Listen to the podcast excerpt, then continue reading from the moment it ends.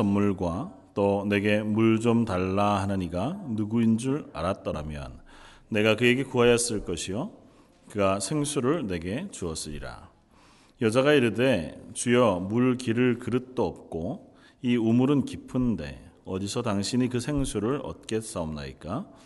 우리 조상 야곱이 이 우물을 우리에게 주셨고 또 여기서 자기와 자기 아들들과 짐승이 다 마셨는데 당신이 야곱보다 더 크니까 예수께서 대답하여 이르시되 이 물을 마시는 자마다 다시 목마리라니와 내가 주는 물을 마시는 자는 영원히 목마르지 아니하리니 내가 주는 물은 그 속에서 영생하도록 솟아나는 샘물이 되리라. 여자가 이르되 주여 그런 물을 내게 주사. 목마르지도 않고 또 여기 물 기르러 오지도 않게 하옵소서. 이르시되 가서 내 남편을 불러오라. 여자가 대답하여 이르되 나는 남편이 없나이다 예수께서 이르시되 내가 남편이 없다 하는 말이 옳도다. 너에게 남편 다섯이 있었고 지금 있는 자도 내 남편이 아니니 내 말이 참되도다. 여자가 이르되 주여 내가 보니 선지자로소이다. 아멘. 오늘은 어, 수가성 여인과의 대화의 말씀인 요한복음 4장 10절에 19절 말씀을 가지고 생수를 주소서라고 하는 제목으로 함께 말씀을 나누고자 합니다. 뭐 지난주부터 저희가 어, 요한복음 4장 말씀을 나누고 있는데요. 어, 지난주에 살펴보았던 것처럼 어, 요한복음 4장에 나오는 이 수가성 여인은 3장에 나오는 니고데모와 비교해서 하나님의 구원 그 은혜를 얻게 되어지는 우리들의 모습을 적나하게 보여준다. 그렇게 볼 수 있습니다. 하나님의 구원의 은혜 앞에는 니고데모라고 하는 아주 학식이 있고 또 자기 스스로는 하나님의 말씀을 잘 지킨다고 생각했던 사람이나 아니면 전혀 율법과 상관없이 어, 또 스스로 죄악 가운데 연약한 가운데 천대받는 이 여인과 같은 수가성 여인이라 할지라도 예수 그리스도의 보혈의 피로 인하여 구원을 얻게 되어지는 은혜 앞에 어, 서게 되어질 때 똑같은 하나님의 자녀가 되어줄 수 있는 또 그 은혜가 아니고는 하나님의 자녀가 될 수 없다고 하는 사실 우리가 어, 먼저 살펴보았습니다. 어, 오늘 본문은 그 이야기를 조금 더 이어가 보려고 합니다. 어 떤 의미에서 이 사마리아 수가성에 있는 이름 없는 한 여인, 그 여인의 모습이 마치 우리의 모습을 잘 드러내 보여주는 것 같아 보입니다. 오늘 예수님과 이 여인 사이의 이야기 중에는 제일 중요한 어, 뭐 단어 혹은 이야기의 핵심이 되는 것은 생수라고 하는 것입니다. 그러니까 예수님께서 일부러 어, 우물가에서 이 여인을 만나셨고 아마 그 우물을 길, 기르러 온 여인과 그 물을 매개로 해서 어, 대화를 이끌어가고 계신 것 같아 보여요.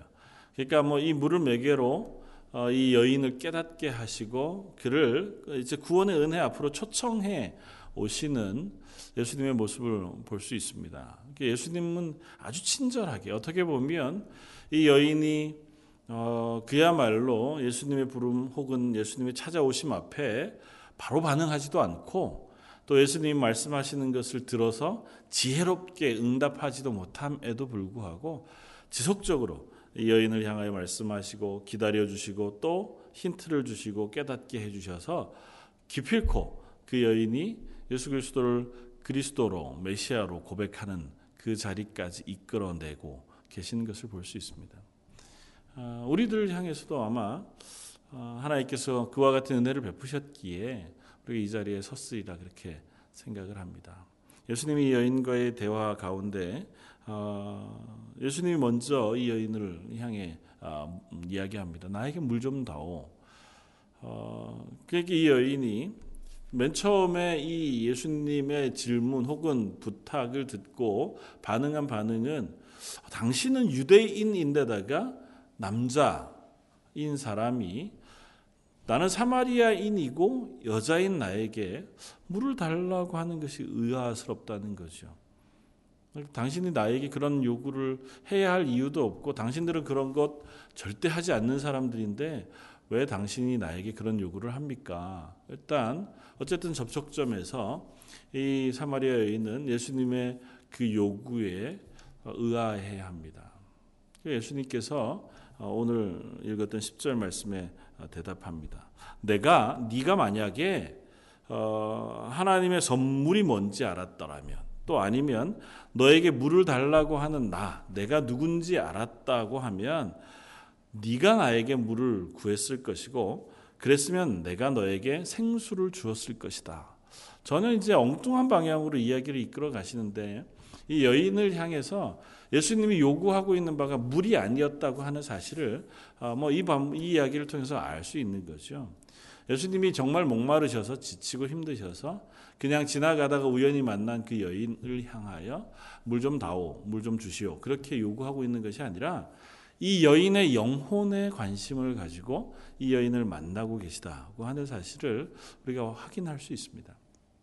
그러니까 이 여인이 전혀 그런 사실을 모르고 눈앞에 있는 예수님이 메시아인지도 모르고 구원자인지도 모르는 그 상태에 있는 그에게 예수님이 말씀해 줍니다. 만약에 네가 내가 누군지 알았다면 나에게 청하여서 네가 영원히 목마르지 아니할 생수를 얻었을 것이고 또 하나님의 선물을 네가 누릴 수 있었을 것인데 네가 그것을 하지 않는구나. 그 얘기는 내가 그걸 줄 수 있다. 그 얘기를 하고 계신 거죠.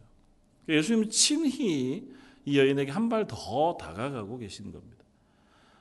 어쩌면 복음을 전할 때 혹은 복음을 받아들일 때 우리들의 모습은 이 여인과 비슷한지 모릅니다. 예수님이 찾아오셔도 누군가가 나에게 예수 그리스도의 십자가의 복음에 대해서 전해 주었다 하더라도 자연인인 우리 인간인 사람들은 그 복음을 들었을 때 첫 반응은 이거죠. 그래서 뭐 어쩌라는 거냐? 그게 뭐 나한테 뭐 무슨 이득이 있냐는 거죠. 네가 그렇게 얘기하는 거 나하고 관계 없는 일인데 나하고 관계 없는 일을 왜 나한테 자꾸 얘기하나? 아마 그런 반응이 가장 기본적인 반응이었을 것입니다. 그런 우리들을 향하여 예수님께서 하나님께서 한 발 더 들어오셔서 우리들에게 영생, 영원한 생명, 목마르지 아니하는 것 그것을 네가 얻을 수 있는 비결이 있다고 하는 사실을 말씀합니다. 이 여인이 그 예수님의 말씀에 응답합니다. 뭐 당신이 하는 말을 낸 알아는 듣겠는데 그럴 방법이 없어 보입니다. 이 야곱의 우물이라고 하는 것은 뭐 지금도 이스라엘에 가면 정확히 그 우물인지는 알수 없지만 세겜성에서 어, 조금 떨어진 곳에 있는 그 우물 아직도 물이 나오고 있는 그 우물의 깊이가 뭐 한 30여 메다 정도 되는 아주 깊은 우물이라는 거예요. 그러니까 지금 이 여인의 얘기는 그겁니다. 당신은 지금 아무것도 안 가지고 있어요. 물을 기를 수 있는 도구나 장치나 방법이나 그런 것이 전혀 없고 그런 상태에서 당신이 나에게 물을 줄 수 있는 방법이 없는데 어떻게 나에게 물을 줄 수 있겠습니까? 현실적으로 불가능합니다. 당신 엉뚱한 소리 하지 마십시오.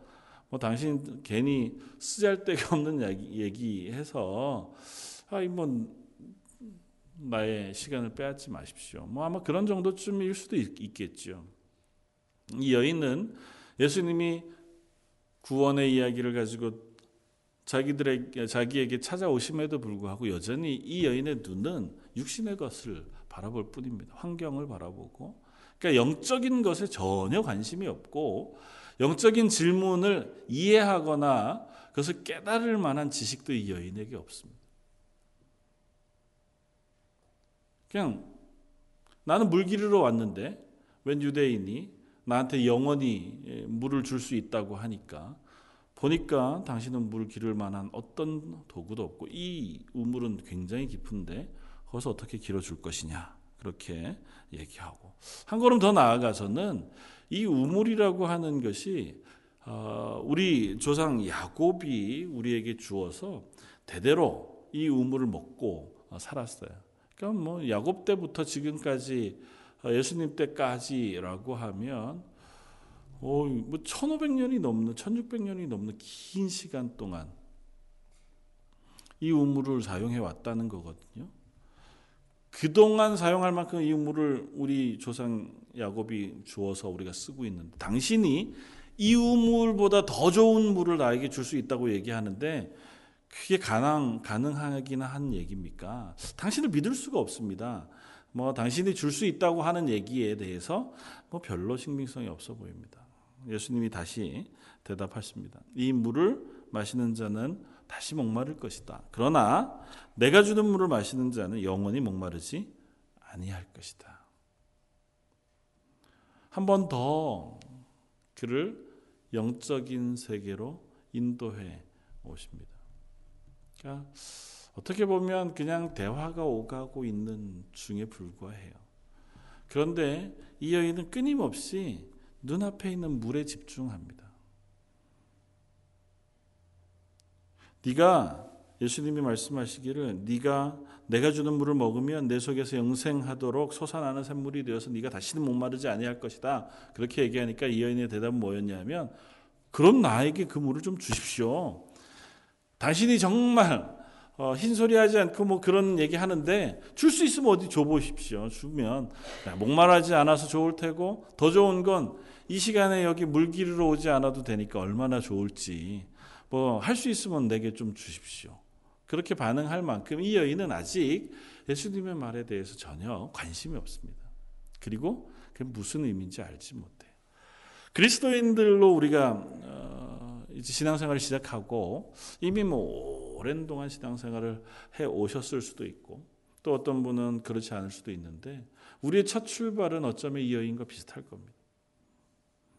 우리가 예수를 믿고 난 그 순간부터 아니면 예수님이 나를 구원하셨다고 하는 사실을 어, 알게 된 순간부터 아니면 교회 출입한 그 순간부터 우리가 믿음의 사람이 돼서 하나님은 우리 하나님이시고 예수님은 나를 위하여 십자가에 죽으신 사실 그것 때문에 내가 구원을 받아 영원한 생명을 얻게 되었습니다고 하는 믿음의 고백을 할 수 있었느냐?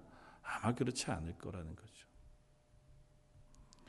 첫 시작은 이 여인처럼 어 그게 뭐지? 교회에서 하는 얘기를 듣긴 듣는데 어, 저게 뭘 의미하는지 잘 모르겠고 또 영원한 생명 영생에 대해서 또 예수님이 우리의 구원자가 되셔서 우리를 구원하여 하나님의 자녀가 되게 하는 권세를 주셨다는데 그게 뭘 의미하는지 정확히 잘 모르겠다. 는 것부터 우리는 출발했을 겁니다. 그리고 그 다음 단계는 어디냐 하면 그럼 좋습니다. 나에게 그걸 좀 주십시오. 어쩌면 우리의 신앙생활이 거기서부터 시작되는 거죠. 아직도 거기에 머물러 있는지도 모릅니다. 하나님 내가 하나님을 믿었습니다. 하나님 내게 주실 수 있는 것을 일단 한번 줘보십시오. 그러면 제가 하나님을 믿겠습니다. 이 여인도 예수님을 향해 하는 이야기가 그건지 몰라요. 당신이 물을 주면 내가 이 물, 영원히 목마르지 아니할 물을 어, 얻게 되어지고 그것을 통해서 내가 물을 깃지 않아도 되고 또 목마르지도 않게 된다고 하니 그걸 어디 한번 내게 주십시오. 나도 그걸 얻으면 좋겠습니다. 그러니까 예수님이 하시는 말씀은 생수는 영생이잖아요. 그 구약에서부터 이스라엘 백성에게 하나님께서 거듭거듭 말씀하시던 바예요. 이스라엘 출애굽해서 광야 가운데 길을 떠나 이 가나안을 향해 올 때에 그들이 목이 말라서 하나님을 원망했습니다. 그때에 모세로 하여금 반석을 쳐서 반석에서 생수가 솟아 나와서 그것으로 목을 축여 생명을 연장하도록 하나님께서 은혜를 베풀어 주셨습니다. 그리고 그것을 성경 분명히 예수 그리스도로 표현해요. 광야에서 그냥 물을 마셔서 하루 생명을 연장하는 것이 아니라 하나님께서 가나 어, 애굽에서 건져 가나안으로 옮겨 놓으시는 그것 자체가 이미 하나님 손 안에 이스라엘을 구원해 내신 사건이라는 거예요. 그러니까 하나님이 결코 구원해 내신 이스라엘을 광야에서 죽이시지 않을 겁니다. 그렇죠. 거기가 아무리 광야여도 하나님께서 애굽에서 건져낸 이스라엘 백성을 광야에서 목이 말라서 목말라 죽도록 내버려 두시는 그런 하나님 이 실 리가 없잖아요. 상식적으로 그냥 우리가 이해해 본다면 하나님이 애굽에서 종살이하던 이스라엘을 건져내셨습니다. 그리고 하나님이 구름 기둥과 불 기둥으로 지금 모세를 통하여 이스라엘 인도해 가세요. 그런데 지금 여기가 광야예요. 마실 물이 없습니다. 그래도 하나님이 우리를 여기까지 인도해 오셨다고 하는 믿음이 있다면 그리고 그 하나님이 지금도 우리와 함께 계시고 우리를 지키신다고 하는 믿음이 있다면 그들이 하나님을 향하여 원망하면서 우리가 목말라 죽겠습니다. 우리를 왜 여기까지 데리고 와서 죽게 하십니까? 라고 얘기할 수는 없는 거죠. 아마 최대한 봐주어도 하나님 목마릅니다. 우리에게 어떻게 물 좀 주실 수 없겠습니까? 이 광야에서 물론 하나님이 우리를 살리실 줄 믿지만 그래도 여전히 목이 마르니 우리들에게 그 물을 좀 주셔서 해결하게 해주시면 좋겠습니다. 그렇게 기도할 수 있는 것까지는 모르지만 하나님 왜 우리를 여기다가 데리고 와서 우리를 목마르게 해 죽게 하나 그렇게 원망하는 자리로 떨어져 가는 건 좀 채 이해할 수 없는 반응이 분명합니다. 그런 이스라엘 백성들에게 생, 생수를 터져 그것을 마시게 해주셨어요. 걱정하지 말으라는 거죠. 너희를 구원한 하나님께서 너희를 결코 목말라 죽게 하시지 않을 거라는 것입니다. 하나님이 너에게 생명, 영원한 생명을 구원으로 허락해 주셨다면 너희가 이 땅에서 사는 동안 너희의 생명도 하나님께서 책임져 주실 것이다고 하는 사실을 이스라엘 백성이 경험했습니다. 그리고 그 이야기는 나중에 예레미야 선지자를 통해서 에스겔 선지자를 통해서 거듭거듭 반복되어져요. 너에게 영원히 목마르지 않아야 샘물, 생수를 허락하실 하실 것이고 그 생수가 너희에게 주어져 너희가 그것으로 해갈하게 되어질 것이다. 예레미야 선지자를 통해서 하나님께서 말씀, 어, 말씀하신 것은 이스라엘 백성이 하나님 앞에서 어, 실패해 왔다는 것입니다. 그들이 어떤 실패를 하냐 하면 하나님 그 하나님을 섬기지 않고 다른 우상을 섬겼는데 그것을 표현하기를 예레미야 12 아, 예레미야 2장 13절에 너희가 생수의 근원이 되는 나를 버렸고 그리고 스스로 웅덩이를 팠는데 그 웅덩이가 물이 없는 메마른 웅덩이를 판 것이 너희의 죄다. 그렇게 말씀하세요. 이스라엘 백성이 살아가는데 생명의 근원이 되시는 분은 하나님이세요. 그런데 이 이스라엘 백성이 그 하나님을 떠나서 자기 스스로 우물을 팠어요. 그리고 거기서 물을 얻고자 하는 노력을 했어요. 그것이 너희의 죄라고 하는 사실을 말씀해 주십니다. 에스겔 선지자를 통해서 그런 죄악 가운데 실패한 이스라엘을 나중에 결국 회복시키실 때 어떻게 회복시키세요? 성전에서 흘러나오는 생명의 물이 강이 되어서 흘러 나아가는 모습으로.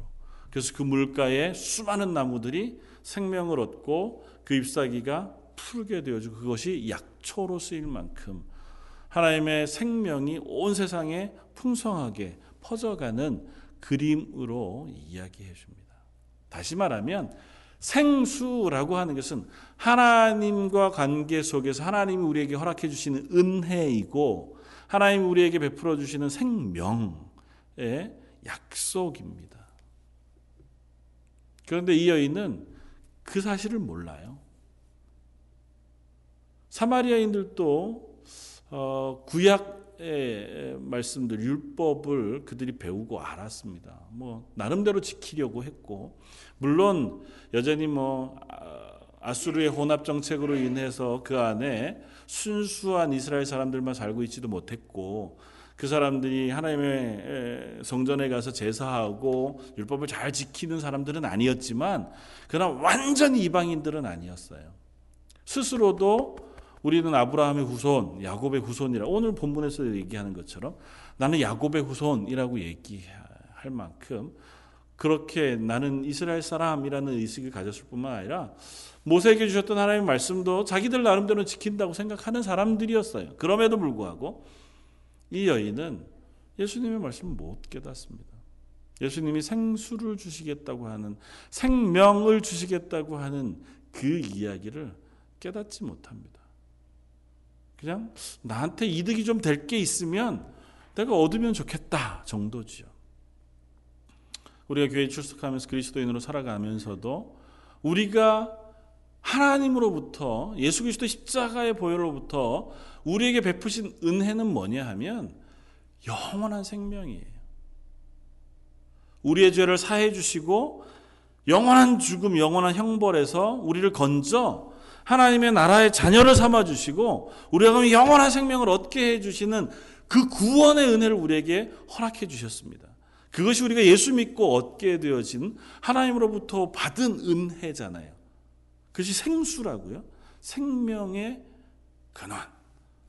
그런데 우리가 예수 믿으면서 여전히 우리가 기대하는 것은 하, 하나님이 나의 구원자가 되셔서 나를 영원한 생명을 주셔서 구원 얻게 해주셨습니다가 아니라 이 세상 살아가는데 좀 필요한 것들, 거기서 유익이 되는 것들, 하나님이 나한테 그런 것들을 좀 주셔야겠습니다.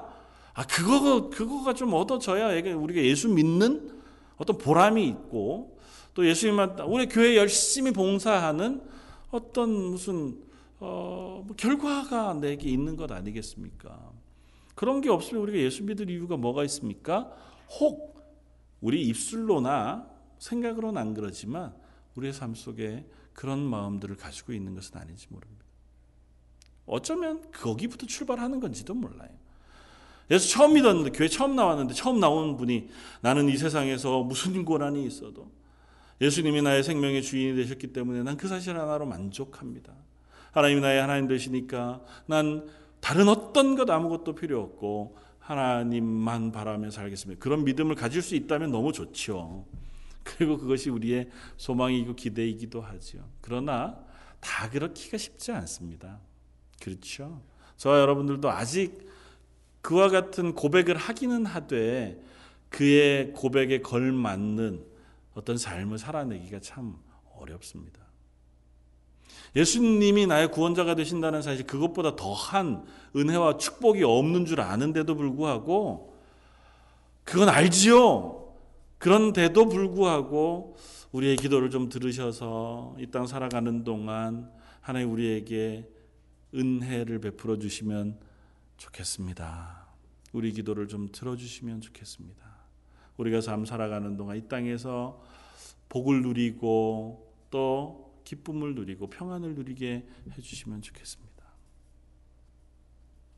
그래서 어떤 분들은 그 그거에 대해서 굉장히 단호하게 얘기하시는 분들도 있습니다.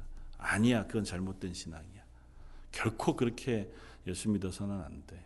뭐 저도 그런 마음을 먹었던 때가 없지 않습니다. 오늘 본문 말씀은 그런 우리들에게 이렇게 얘기합니다.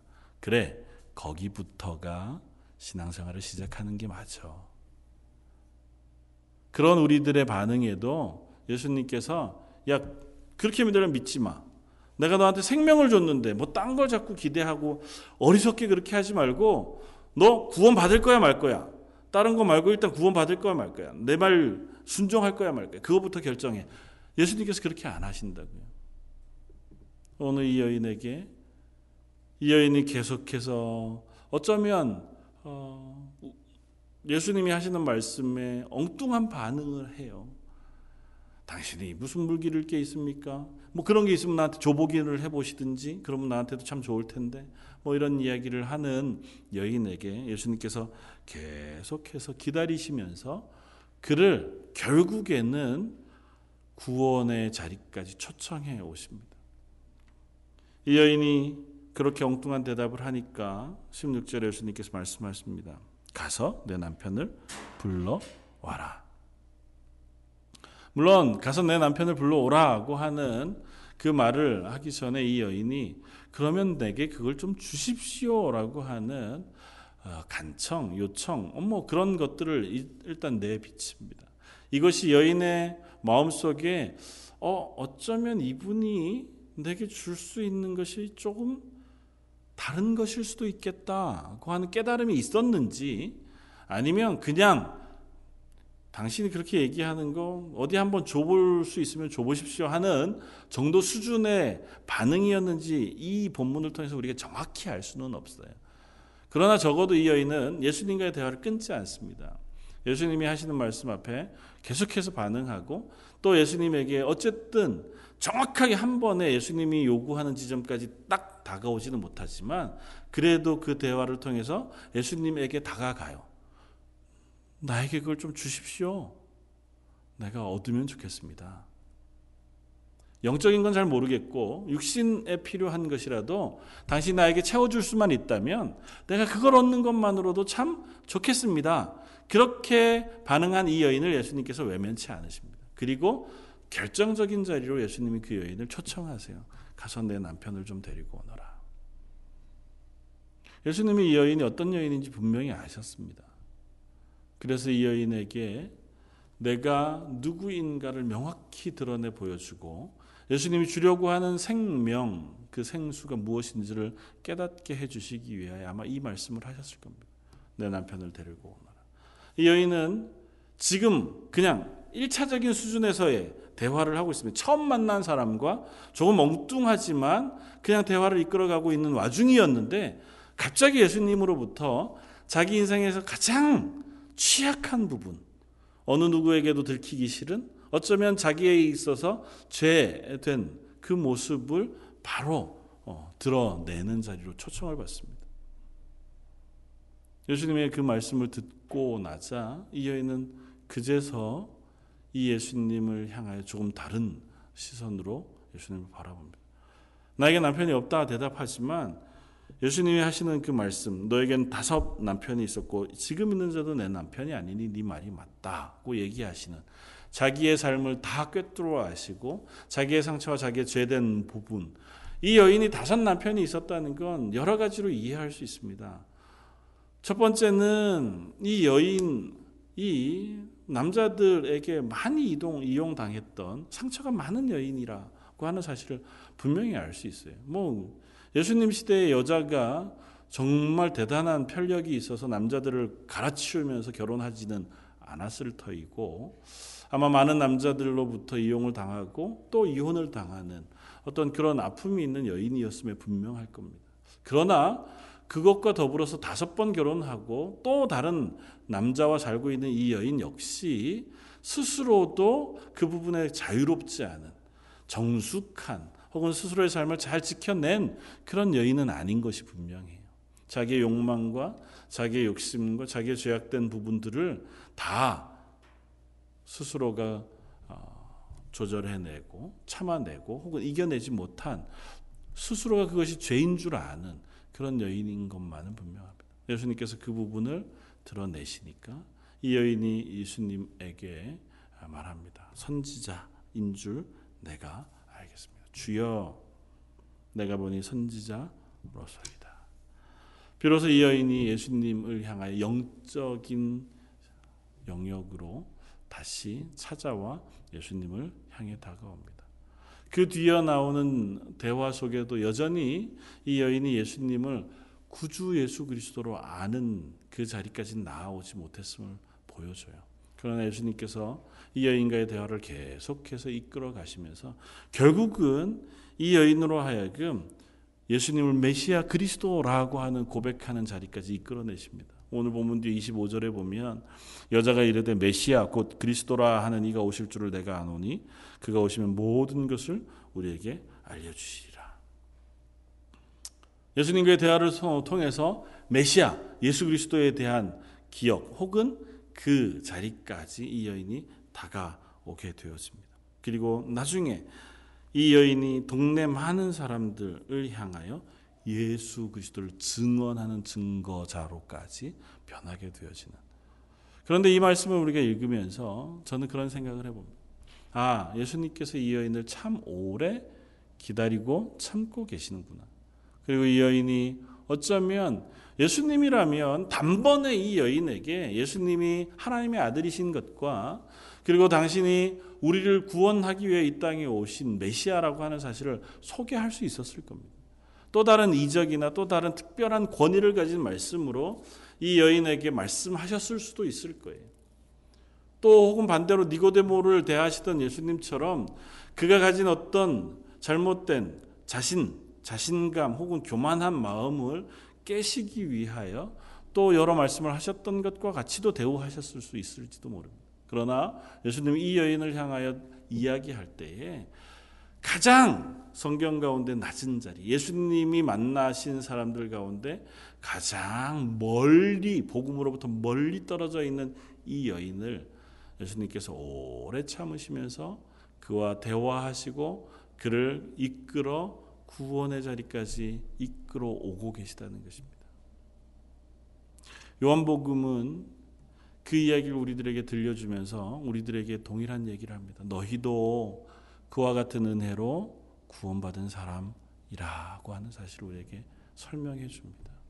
우리가 여전히 어리석고 연약한 자리에도 있지만 그러나 우리를 구원하신 예수님의 그 하나님의 구원의 은혜는 이와 같은 하나님의 오래 참으심과 기다려 주심 그리고 우리의 어리석음을 책망하지 않고 우리를 이곳까지 인도해 오신 은혜에 의하여 우리가 이 자리에 서게 되었다는 사실을 설명해 줍니다.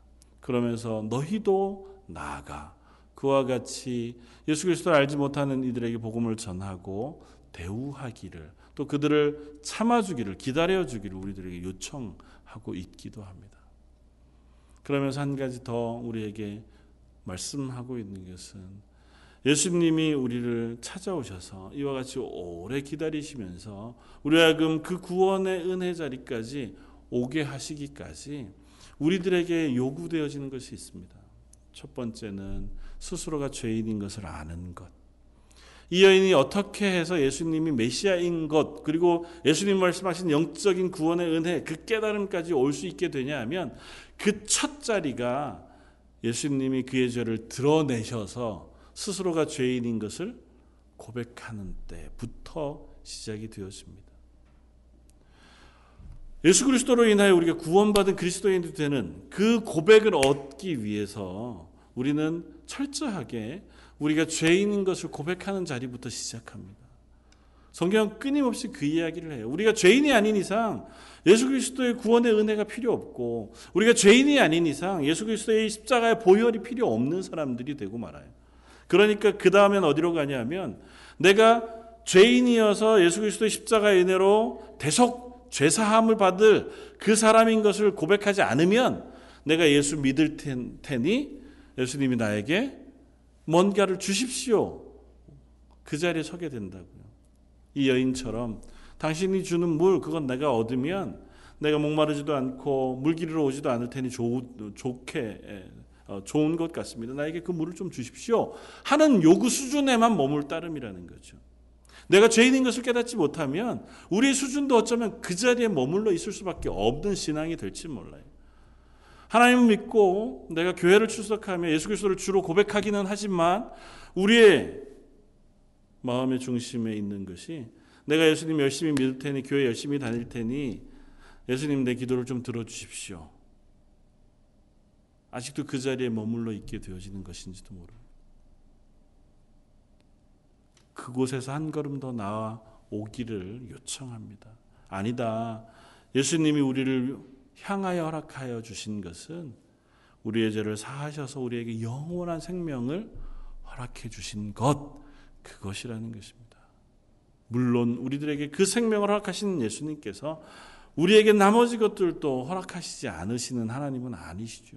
이 여인이 구하였던 것처럼 이 여인이 어리석게 질문하고 어리석게 구하는 그 구함에 응답하셔서 대답해 주시고 그에게 반응해 주시는 예수님의 반응을 통해서도 알 수 있듯이 우리가 아직은 믿음이 연약한 자리에서 하나님 우리의 기도를 들어주십시오 하는 어리석은 기도를 드릴 때에도 하나님 우리의 기도를 들어주실 겁니다.